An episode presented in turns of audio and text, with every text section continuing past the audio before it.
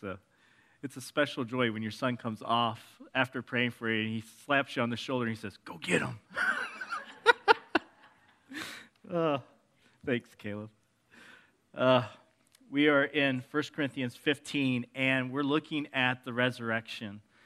And we're going to, I was hoping to go further this morning than, than we're going to get um, because this is really important and that's i'm slowing it down. Paul kind of runs through he makes some arguments but then he's using some language that if we don't unpack it if we don't talk about it a little bit if we don't define some terms and things as we go through it we may miss some significance of how important the resurrection is to our faith. I mean we, we understand the cross really well. And we talk about the resurrection usually when we say his life death burial resurrection we just kind of run over it but Paul takes time in 1 Corinthians 15, and he's really focusing in on the risen Jesus. That this is so important. Like, yes, the cross is important, but the resurrection is that proof of what Christ was doing. It's, it's, that, it's that stamp of approval from the Father saying, This is my Son. He has accomplished all that he set out to do. And so Paul wants to make sure that the church understands like we can't divorce some of these doctrines uh, that we see progressive Christianity doing today. We can't divorce ourselves from these things. These are vital. If you want to call yourself Christian, you have to believe in the resurrection. You have to. And so, Paul is going to be talking to us today, verses 12 through 23, and, and this continuing on in, his, in this, uh, this apologetic. And it was needed in the time of Corinth, and it's needed today. So if you have your Bibles, uh, we're in 1 Corinthians 15. We'll start in verse 12. We'll go through 23.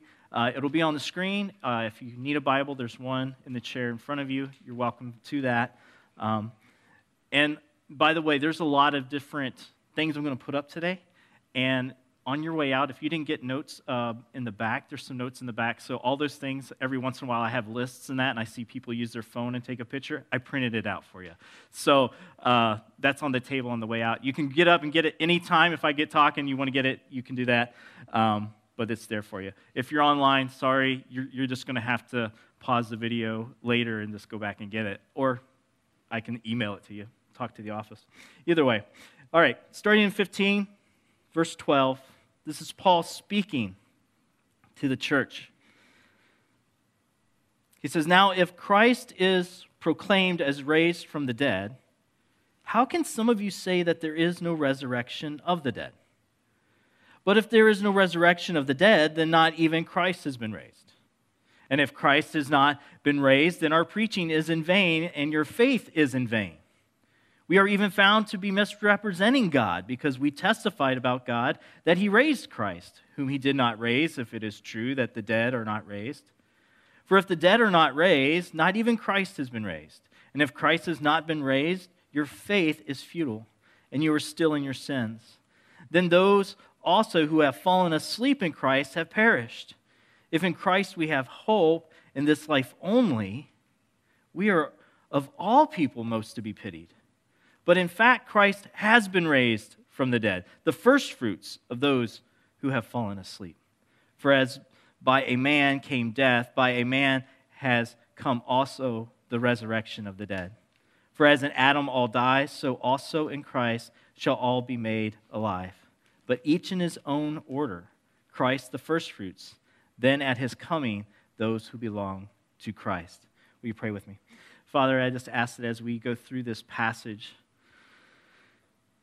that you would help us just really have this rooted in our, our faith. That we be able to speak about the deep things that were accomplished because of the resurrection. That in a skeptical world, we would understand the beauty of what you have accomplished for us in the resurrection of Jesus is that proof, Father, that, that He has done what you have asked Him to do for us, to bring us salvation. So, Holy Spirit, teach us. Help us to understand the depth that Paul is teaching here. And it's in Jesus' name we ask this. Amen. So, verses 12 through 19, Paul gives a, a very thoughtful argument. I mean, he says here in verse 12, Now, if Christ is proclaimed as raised from the dead, how can some of you say that there is no resurrection of the dead? So, if Jesus is resurrected, why do some of you say that he is not, or that the resurrection is not true? And so, there were people in this time period that would say, We don't believe in a resurrection from the dead. We don't believe that that's happened. There was even some Jews, the Sadducees were a sect of Jewish leaders who did not believe in the resurrection. And so they would say, No, no, this isn't real. This isn't true. Jesus wasn't raised. Nobody's raised. And they would say, So this is just a story or this is different. Uh, but there's three main views that I want to look at but the predominant Jewish view was that of a resurrection. So the Jews uh, did believe in a resurrection. So the first one is this Jewish view. They believed in a resurrection, not just not for the Messiah. That's an important part. See, they believe that there's a resurrection. And then there, here's all these passages 1 Kings 17, 17 through 22 uh, Elijah raising a young man, the widow's son, raising him from the dead as he prays over him, throws himself over the boy's body three times, lamenting and praying, and God raises this boy back to life. Second Kings 4 32 and 35, we see Elisha uh, also praying and bringing a young man back to life. In 2 Kings 13 21, this is an interesting one. Elisha's in a resurrection story, and he's not even alive. He's actually in the grave, he's dead, he's buried, and they're getting ready to bury a man. And as the marauders are coming, they, they, they get scared and they just throw his body on Elijah's grave, and he comes back to life and is resurrected. And then you see out of these other passages, Deuteronomy 31 16, Isaiah 26 19, they talk about God raising up or bringing back his people. So the Jews believe, these are just some passages that the Pharisees would be teaching, that the Orthodox Jews would be teaching, like saying, this points to resurrection. God resurrects, he, he has resurrecting power. He does this, and He brings back in the last days. So when Jesus is talking with, uh, after Lazarus' death, with uh, Mary and Martha, they, they're thinking, yeah, Lazarus will be raised up on the last day. I mean, that's, that's the traditional view. Like, yes, we believe these passages of Scripture. We believe this testimony of God in the Old Testament. Lazarus will be raised. So there's this view that, yes, Jesus, or not, not Jesus, uh, sorry, I got ahead of myself. There's this view that, yes, um, God does do resurrection in the Jewish thought, but they would say it's just not needed for Messiah. So those examples, they would say, they point out that the creator of the universe, God, has power over death. It's God's power to exercise as he chooses. And any resurrection that occurred was to be understood to be solely by God's grace. So God would bring the resurrection, and it's by his grace. The understanding that makes Jesus' words and actions extraordinary come out in John 11 25 and following. He says this Jesus says to her, he's talking to Martha here, I am the resurrection and the life. Whoever believes in me, though he die, yet shall he live. And everyone who lives and believes in me shall never die. Do you believe this? Here's the extraordinary thing the Jews said it wasn't the power of Elijah, it wasn't the power of Elisha, it, it was God's power. It was His grace, His mercy. He's the one that does resurrection. And Jesus says, I am that power. So for the Jew, that's blasphemy. You've just equated yourself to God. You've just said that what is God's to do alone, you are that. So Jesus says, I am the resurrection and the life. That I'm the one who gives new life, I'm the one who brings them back. And so that's an extraordinary claim. The problem is that during this time when Paul wrote, the Jews, the Pharisees in particular, they believed in the resurrection. But what they believed is that it wasn't for Messiah. They didn't believe Messiah came to die. So when they hear these claims of Jesus and they see him crucified on the cross, this whole idea of resurrection, to them, it's okay that Jesus is resurrected, but he's just another guy. He's no different than those who will be resurrected in the end. Messiah doesn't come to die, Messiah comes to restore. And so they have a very different view. And Jesus comes and he changes what Messiah's role is, how they are to look at Messiah, how they're to understand Messiah. So he comes saying, No, the Messiah is to come to suffer and die and be resurrected. And they say, No, no, no, the Messiah is to come and restore. He is not to die. So for some Jews, it's not a problem that Jesus was resurrected because Messiah wasn't to be killed and resurrected. So that's the thing. They, they separate him. But Jesus says, No, I have a very different view of what Messiah means. And, he, and he's speaking this, and he's proclaiming things that are blasphemous, like he is the resurrection power and the life. So you have this Jewish view of, of resurrection. Then you have a Gentile view. And now the Gentile view tends to be more naturalistic of naturalistic understanding of the world. And I think this is kind of where most of you know the arguments we hear today. If you're talking with someone about uh, faith and Christianity and the resurrection, you'll get a lot of these things, and you've probably heard a lot of these arguments, but they kind of fall more in this naturalistic idea. First, uh, it's scientifically impossible. Like, we don't observe that in the natural world. Like, this resurrection of life, we don't see that in the natural world. Now, I'm you may say, well, we see it in plants every after this winter, they're going to come back. We're talking about of, of humans, right? Like we don't see this, we don't observe it. This isn't scientifically it's possible. It's an impossibility. Or they would say, oh, it's a myth. This idea of Jesus, you know, they didn't bring this on, and you'll hear arguments. Oh, it's a myth.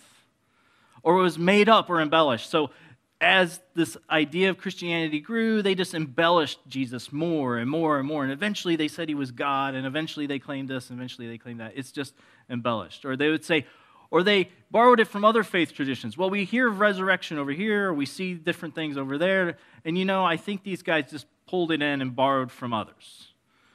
Or they would say, well, the body was stolen. Maybe you've heard that one. Oh, he wasn't resurrected, someone took the body. Uh, or, or, Jesus didn't really die on the cross. The, the swoon theory or, or different things where he didn't really die. So he, doesn't, he didn't get resurrected because he wasn't killed. Uh, another one is the wrong tomb. Well, the women went to the garden, but he was in a borrowed tomb. And then when they went the next morning, and after all of this stuff that happened, they went to the wrong tomb. And the tomb they went to, it was empty. And they're like, oh, he must have been raised. And so that idea. Or they would say, maybe Jesus, this is one that I've, I've thought this was kind of uh, funny as I was going through all this, possibly had a twin. Jesus had a hidden twin. I don't know where that one even came from, but it is out there. There are people who say, well, he probably had a twin or a close looking relative. So when that relative was around after the, after the crucifixion, they said, oh, that's Jesus. It's like seeing someone off from afar, you know? It, it reminds me of, uh, of the movie uh, Notting Hill, where they're talking about seeing famous people. And the one guy's like, you know, I saw, um, you know, uh, Paul once. And he's like, oh, really? Where did you see him? He's like, oh, he was over at, uh, uh, over at this street at the crosswalk and that. And he's like, are you sure? He's like, what do he look like? He's like, well, it was kind of far off. And, and he starts describing it. He's like, that, that doesn't sound like him at all. He's like, sounds like Ringo Starr or something. He's like, oh, yeah, maybe. Well, maybe. He's like, but you didn't recognize him? He's like, no, no. He's like, you know, that's really not a classic antidote. He's like, no, no, it's not really a classic. I'm sorry. You know, like the guy was so far off. He's like, he kind of looked like somebody. I don't know. Someone else was crucified in his place. It was a conspiracy. In our day and age, that, that probably would get a lot of traction. It's a conspiracy theory. Uh, the disciples had hallucinated. Like they didn't actually see him, they hallucinated. Some would say, well, there was an appearance maybe, but it was a vision, it wasn't real. That's the whole reason in that one scene of the scriptures where we're seeing what is happening here.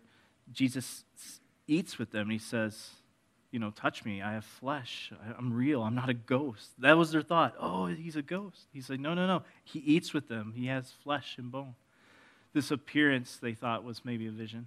Or the, this is the one that I, I think most of our culture's kind of in. Who cares anyway? Who really cares? Resurrected or not, what's, what's the big deal? Well, it's, it's really important. Verses 13 through 19, we, we have to follow Paul's argument. So he starts down this road of saying, What if he wasn't resurrected? What does that look like then? So he says, If there is no resurrection of the dead, then not even Christ has been raised. And, and if Christ has not been raised, then our preaching is in vain and your faith is in vain. We are even found to be misrepresenting God because we testified about God that he raised Christ, whom he did not raise, if it is true that the dead are not raised. For if the dead are not raised, not even Christ has been raised. And if Christ has not been raised, your faith is futile and you are still in your sins. Then those also who have fallen asleep in Christ have perished. If we have hope in this life only, we are of all people most to be pitied. So let's follow the argument really quickly again here. He says it does matter.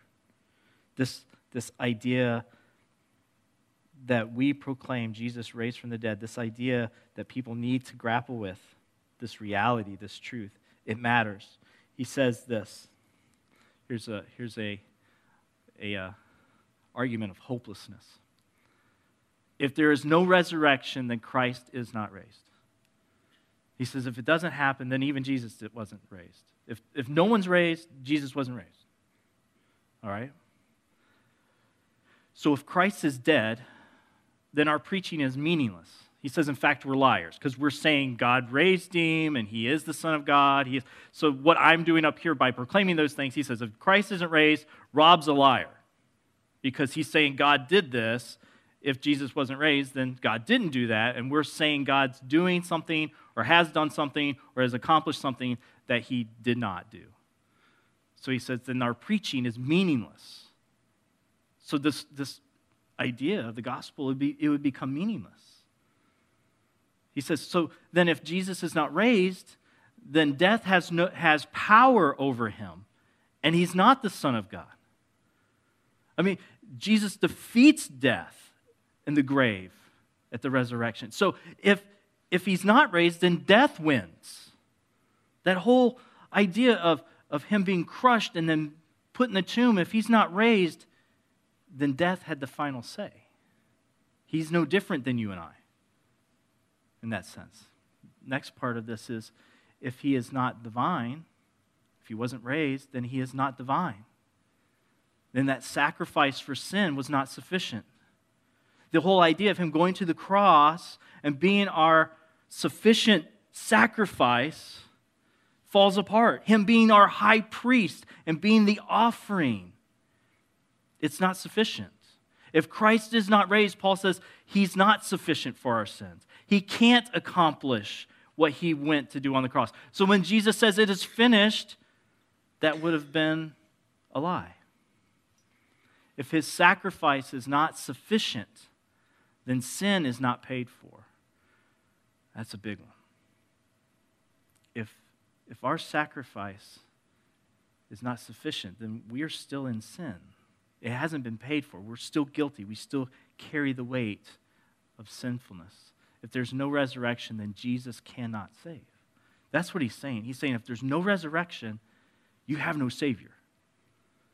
We're bound to the law, and we're all guilty under the law. Like Paul's pointing to the hopelessness that comes without having a resurrected Savior. He says it's so important so if the resurrection is not real, then Jesus cannot save us. He says, and worse is the situation of those who trusted in Christ for salvation and have perished. Verse 18, he says, and then those who have fallen asleep in Christ, who believe this message, well, then if Jesus isn't raised, well, then they've perished. Like you and I would still have today, we'd have this moment to change direction. But those who believed and died, would have perished. Their eternity set. He says, like that's that's a very hard reality that you, we would have to deal with. We would say, oh, it was a false gospel. And those who believed it, then they have been cast out. those who have fallen asleep, he said, would have perished. And what for us, verse 19, he says, if in Christ we have hope in this life only. So if Jesus isn't raised, if there is no resurrection, if the, if the Christian message in Christ is not true, this salvation in Jesus alone is not true, he says, then we would only have hope in this life, and then we of all people would be most pitied. If this is not true, then the Christian life becomes a spiritual joke, and you and I are the butt of that joke. If it's not true, what are we doing? Right? Paul says if the resurrection is not real, then we have no hope to look forward to. And this religious life we put ourselves through is to be pitied. In fact, we are most pitied because those who live just for this world live by the world philosophy let us eat, drink, and be merry, for tomorrow we die. And if Christ is not raised, then we as Christians would be causing a lot of self suffering. I mean, if Jesus is not raised, then why do we do this? Why would we gather? He's saying we would be most pitied because we are trying to make our way to God in a way that He does not accept. But Paul knows the resurrection is true. And in fact, last week we talked about it. He says there's witnesses to it. There's hundreds of witnesses. They met Jesus, they saw Jesus. He was still walking with them after the resurrection. Like he was here for a time teaching and preaching about the kingdom. They, they saw him, they ate with him, he appeared. He's like, it's true. We know it's true. And he knows that just like Solomon of the Old Testament, he knows that man has eternity placed in his heart and that God has made us for more than just this moment. Ecclesiastes 3, verse 11. He has made everything beautiful in its time. Also, he has put eternity into man's heart. Yet, so that he cannot find out what God has done from the beginning to the end. Even Solomon in the Old Testament, as we're reading uh, his, his wisdom to us, he says, This is, we all know this. Like, we all have eternity placed in us. There, we know there's something more. It's not just here and now. There's, we're created for eternity, we're created for more. And Paul says, Yes, we are. We're created for Christ, to be in relationship with God. So, in fact, this doctrine of resurrection, it's so important that if you, if you don't believe in the, in the resurrection, you can't call yourself Christian. So, those who would say, I believe in Jesus or the historical Jesus, or I believe in the message of Christianity, I just don't believe in the miracles. I don't believe in the, and, and there are people who do that. They say, I just don't believe in that miraculous. I'm more of a naturalist. I, I, I just don't see all that. Well, then they have to remove the resurrection because that is a miracle. It is it is the power of God on display, showing that Christ is our Savior. So if you don't believe in that, you can't call yourself a Christian, at least a Christian that believes the revelation of God in the Scriptures. So let, let me hammer this home a little bit about some doctrine that, that rest on the resurrection. There's, there's five doctrines here and, and, I'll read these passages, Sierra, so I had her mute these just in case. Uh, the divinity of Jesus, Romans 1 4. And was declared to be the Son of God in power according to the Spirit of holiness by his resurrection from the dead, Jesus Christ our Lord, his divinity. So Jesus claimed that he is the power, he is the resurrection. And the Jews said that's only God can do that. Only God gives this power, and it's by his grace and by his mercy. And Jesus says, I am that power. I have that. He claims to be God in that statement. So the resurrection of Jesus is the Father putting his approval on the Son, saying all that he professed and proclaimed and said is true. If Jesus was a blasphemer, if he blasphemed God and said, I am of the same essence as God, and I have these things, these abilities, these powers that only God alone can have. When he says to the person, Your sins are forgiven, and they say, Only God can forgive sins. And he says, Right, I, I can forgive sins. I do that. When Jesus makes those types of claims, would God resurrect one who was a blasphemer, who, who would steal his glory? No. But the Father does resurrect the Son. It's that stamp of approval that, yes, he is divine. He is the Son of God. He's the Son of man, and he's the Son of God. So there's that, that doctrine of the divinity of Jesus. Secondly, the sovereignty of Jesus overall. Romans 14, 9.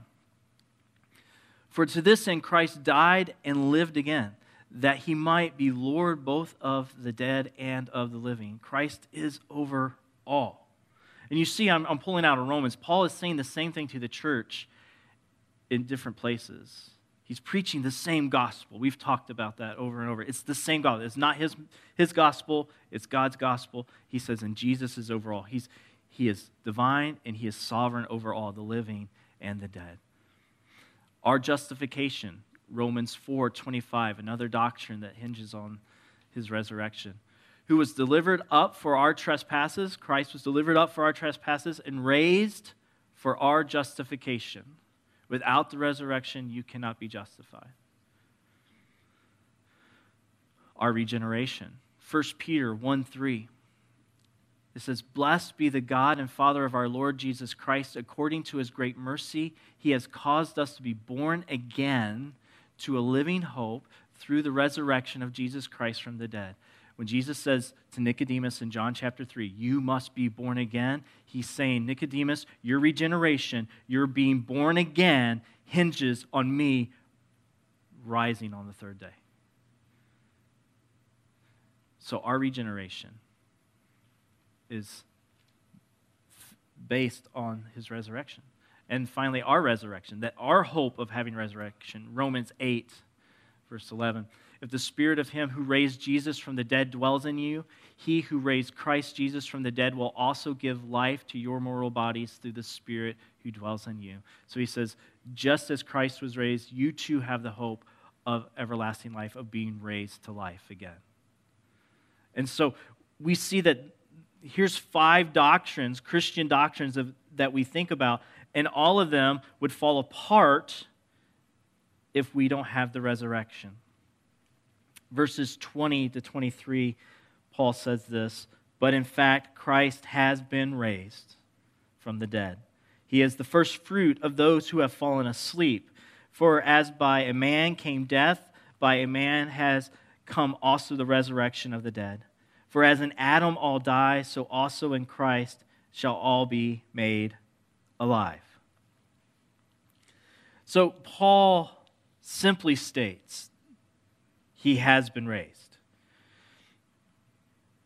And he is the first fruits of all who have died in faith of the promises.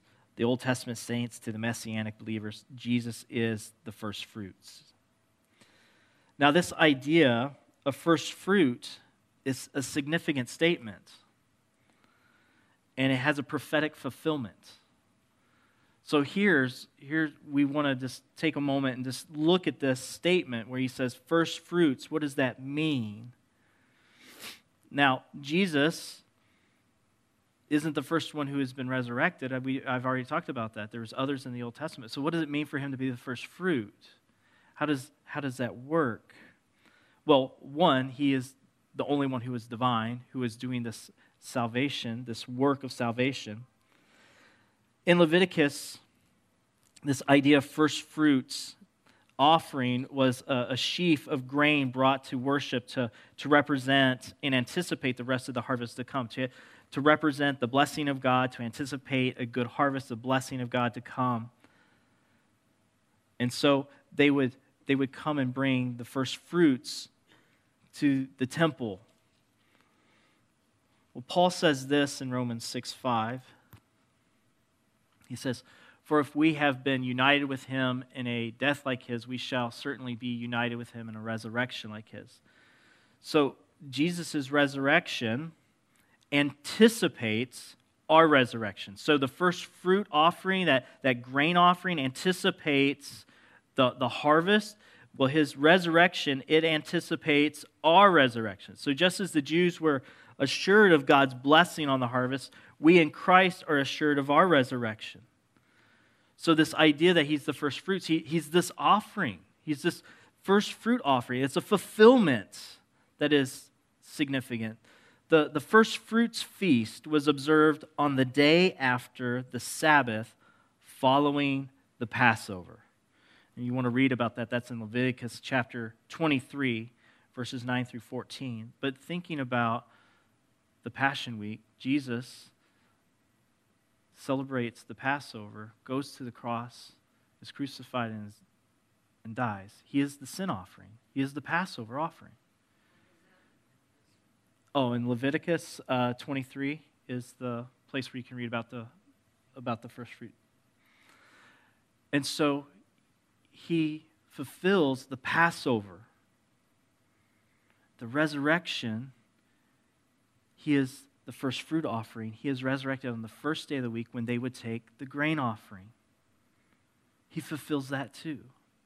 It's a beautiful thing when we start seeing the fulfillment of Christ in, in the Jewish uh, festivals and feasts. When he says statements about himself, they bring fulfillment. And this resurrection is a fulfillment of the first fruits uh, festival. So Jesus rose from the dead the first day after the Passover Sabbath to be the first fruit offering. So this offering for the first fruits is a, is, is a bloodless offering. There's, there's, no, there's no sacrifice for sin needed on this offering because they just celebrated the Passover lamb. So, so Jesus, being our Passover lamb, he was already given just prior to the first fruit offering. So he sin's already been dealt with, guilt's already been dealt with. So Jesus died and and he ended the need for sacrifice and his resurrection is the assurance of our resurrection to come and entrance into God's presence and kingdom. So he fulfills, he's the first fruit offering. He fulfills this messianic feast. It's an amazing thing when you start seeing what Christ accomplished and what the resurrection shows. Paul says, By one man came death. So Paul's pointing to the fall of man and all men being fallen due to Adam, sin in the garden. He says, Through Adam, we're all guilty. He fell, and all of humanity fell with him. We were all born into sin. But he says, But by one man also came the resurrection of the dead. So Paul's statement is going to mirror what he teaches in Romans. Now, this is kind of a long one Romans 5 12 through 21. This is what he says Therefore, just as sin came into the world through one man, and death through sin, and so death spread to all men because all sinned, for sin indeed was in the world before the law was given but sin is not counted where there is no law. Yet death reigned from Adam to Moses, even over those whose sinning was not like the transgression of Adam, who was a type of the one who was to come. But the free gift is not like the trespass. For if many died through one man's trespass, much more have the grace of God and the free gift by the grace of that one man, Jesus Christ, abounded for many the, and the free gift is not like the result of that one man's sin. For the judgment following one trespass brought condemnation, but the free gift following many trespasses brought justification. For if, because of one man's trespass, death reigned through that one man, much more will those who receive the abundance of grace and the free gift of righteousness reign in life through the one man, Jesus Christ. Therefore, as one trespass led to condemnation for all men, so one act of righteousness leads to justification and life for all men. For as by the one man's disobedience, the many were made sinners, so by the one man's obedience, the many will be made righteous. Now the law came in to increase the trespass. But where sin increased, grace abounded all the more. So that as sin reigned in death, grace also might reign through righteousness, leading to eternal life through Jesus Christ our Lord. So Paul makes a really short statement here in Corinthians, but he unpacks it to the Roman church. This is what he's saying. By one man, through Adam, we've all have come into death, but by Christ and through his resurrection, we all have life. We come into life. So in Christ, all shall be made alive. He makes that statement that in Christ, so also in Christ, verse 22, uh, shall all be made alive. Now, the all in this statement refers to all who profess Christ, that they will all be part of the resurrection of life. But to be clear, every person will be resurrected, either to life or to condemnation. John 5 29. This is what we read there. And come out, those who have done good to the resurrection of life, and those who have done evil to the resurrection of judgment. So, Paul's talking about the resurrection of life here. He says, All who've put their trust and hope in Christ will have the resurrection of life. He's not making a statement for the resurrection of judgment here. He's just staying in this track. But I, I want us to be clear because when we read a statement, sometimes in these contexts, and you hear the word all, who's the all? And, and in this passage, he's referring to those who have received. So, this, this grace of Jesus, because of his resurrection, all can be saved. All can come to salvation through Christ. But if you don't receive it, if you don't believe it, we've talked about this earlier in the last couple of sermons. If you don't receive that gospel, it doesn't do any good to you, it, it doesn't get applied to you. So when he's making the all statement here, he's making it in reference to those who have believed this gospel that he's already talked about prior. So it's just not a blanket, Jesus was resurrected, so all of mankind now gets to go to heaven. All of mankind has the grace sufficient to get there through his blood and sacrifice if they would receive it. So that's the all. He says each in order Christ and then the rest, and that's at his second coming, his presence with us. So there's an order to it. He, to be the first fruits, he is the one who was raised, he is the one who goes before. It'd be inappropriate for us to, to go before him. So he is raised and he goes into the heavenlies. And at his return, we will all have our bodily resurrection. 1 Thessalonians 4 16 points to this. For the Lord himself will descend from heaven with a cry of command and the voice of an archangel, and with the sound of the trumpet of God, and the dead in Christ will rise first.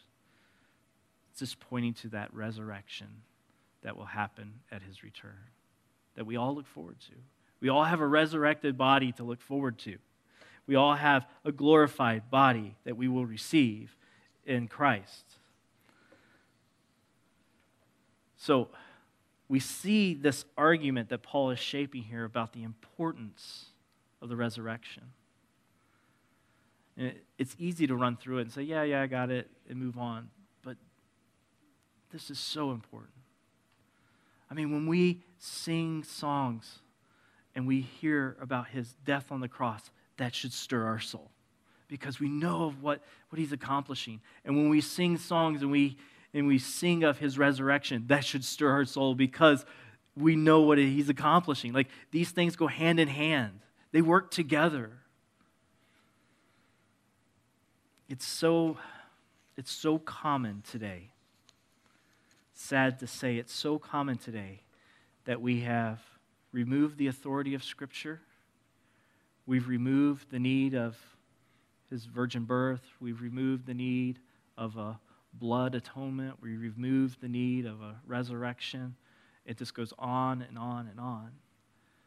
And Paul's saying if you start pulling these things away, you can't call yourself Christian, not with integrity, because you must believe these things, and the resurrection is vital.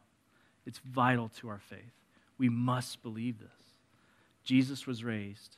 Because he was raised, we have salvation and those who have died in Christ before us have hope eternal, and they're already in the presence of the Lord. And one day when Christ returns, their glorified bodies will be resurrected. If he returns while we're still here, they get to go first. You know, well, I wish I, I hope I die before he comes just so I get to be first. we'll see. anyway, um, will you stand with me? Let's pray. God, as we think through this, it's definitely an apologetic in the sense that we're, we're looking at our faith today in such a way that it's just using logic and reason and understanding. But God, you're so good because our faith is logical. There's reason, there's understanding. It's not based on a myth or, or, or a fantasy. Jesus, you really came and took on flesh. You really went to the cross for us. You died and you really were resurrected. So we believe in all that you've accomplished. We receive it. And we just stand in awe of your goodness, of your grace, and your kindness to man. You are the resurrection and the life. And we proclaim that in you is life and life abundant. So may we just may we just be encouraged today in our faith. That no matter what the voices of this world may say, no matter what other people's views are, we hold to the truth and to the facts. It's logical, it's reasonable, it's sound, it's true. So through you, Lord Jesus, we have eternal life. So, as we sing this last song about amazing grace, may we just sing that from a place of joy. Amazing grace that saved wretches like us. And we have the hope. It's true, it's secure, it's, it's, it's going to happen. so, when we sing it, God, I just pray that as we think about the resurrection, in light of the resurrection, that we would sing with just so much joy knowing that one day, Lord, one day we will see you face to face, and our hope will be fulfilled in that. We will know it because we will behold you. Oh, we just thank you for this. We thank you for Paul and just his being a vessel of the Holy Spirit. We thank you for him speaking to the churches in, in this way to really unpack all that was accomplished. Thank you, God, for revealing this to us. Again, another proof of your grace and kindness to us, that you would make yourself known, and that you'd want to be known, and that you would want a relationship with us. So we just worship. We finished today just worshiping, proclaiming how great a grace we have in our Savior. It's in His name that we pray and worship. Amen.